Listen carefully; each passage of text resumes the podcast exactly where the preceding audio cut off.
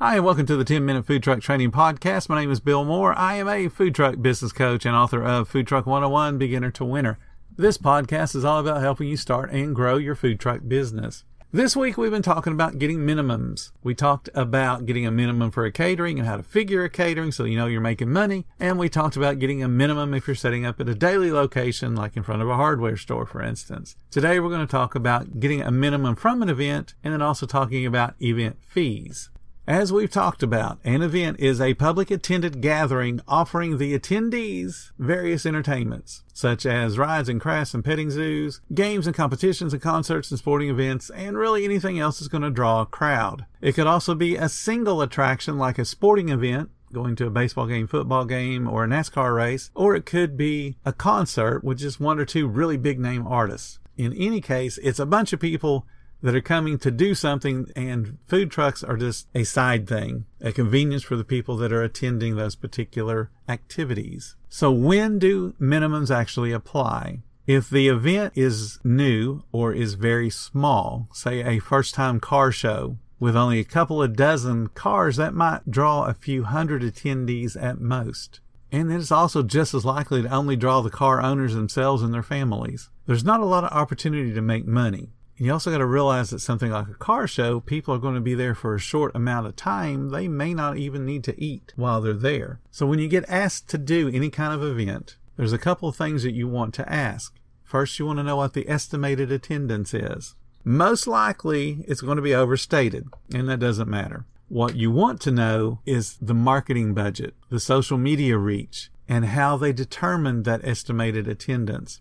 So if they say, hey, would you come do my car show next week? And you say, hey, how many people is going to be attending? And they say, it's going to be 2,000 people. Now they have to back that 2,000 up. That's why you ask about their marketing budget and their social media reach second. And then you can start to put the numbers together in your head and go, that makes no sense. There's no way that little teeny tiny bit of social media reach is going to bring in 2,000 people. If their car club only has, say, a membership of 100 people, it's really unlikely they're going to generate 2,000 people to come see the cars. Possible, but not likely. If they don't have any kind of marketing budget beyond social media, chances are the only people showing up are going to be the car drivers and their families. But if they say, hey, we've got a marketing budget of this amount of dollars, and our social media reach is our group has 18,000 people, and we've sent out invitations, and we've gotten responses from 2,000 people, then there might be 1,000 show up, might be 800 show up. But you're going to want them to prove to you that whatever number they gave you on the first question is going to come, because that's how you know whether you need a minimum or not, or to explain to them why you want a minimum.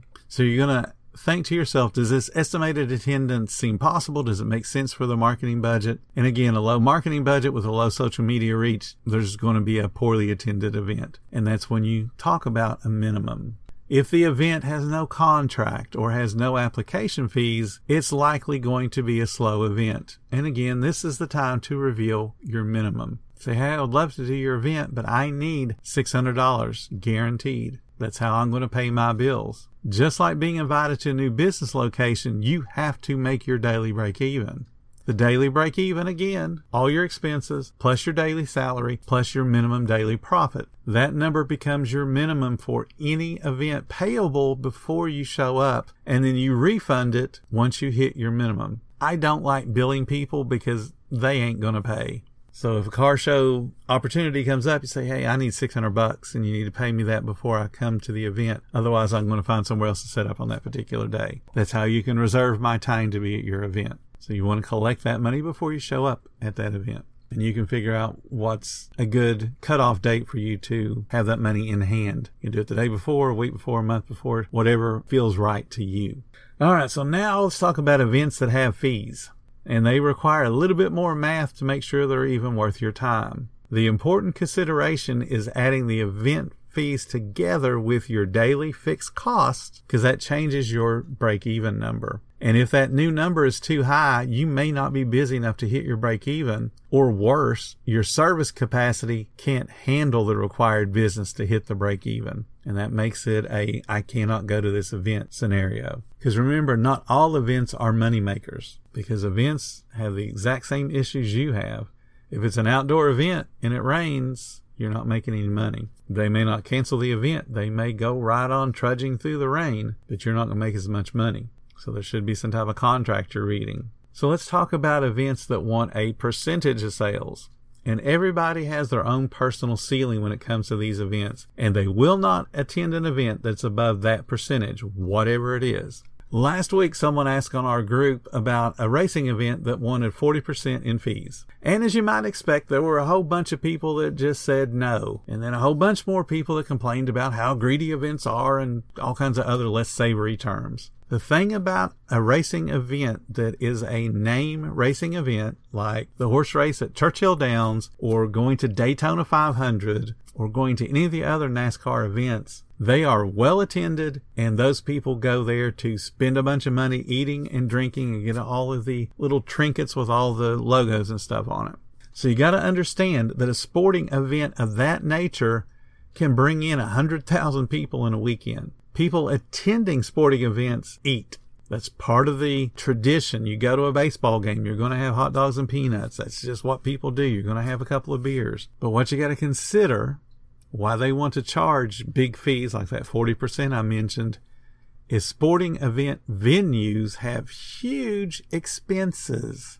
Now, their sources of revenue include tickets and merchandise sales, food, and TV rights. But though all of those revenue streams also have big pools of expenses that have to be met, such as security and maintenance and payroll, and they have to pay for the electric. They have to pay the driver or the player's salaries. There's a whole bunch of expenses.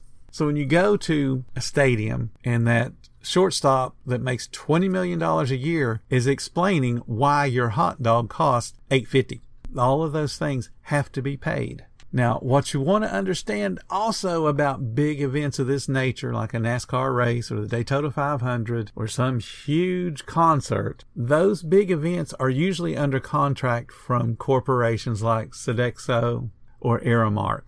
And there's a whole bunch of other companies that provide those concession services. If those companies cannot support the event properly, the alternative is allowing local companies like food trucks to come out and make some money. That opportunity comes at a cost, and that cost is a percentage of sales. Now, before we get into the percentages that are charged, like that 40% I mentioned earlier, I want to discuss product cost and average menu prices at an event like a race, like a baseball game. The average wholesale for a bottle of beer is 72 cents. On average, in 2021, that same bottle of beer that costs 72 cents sold for $9.25. The average soda, this is across the United States, the average soda price in a stadium is $5.60. And we all know how much a soda costs. Those prices are a result of the contract the concession company has to pay to the stadium, plus the fact that the captive audience already knows the prices are going to be inflated, and they came to the event for the experience,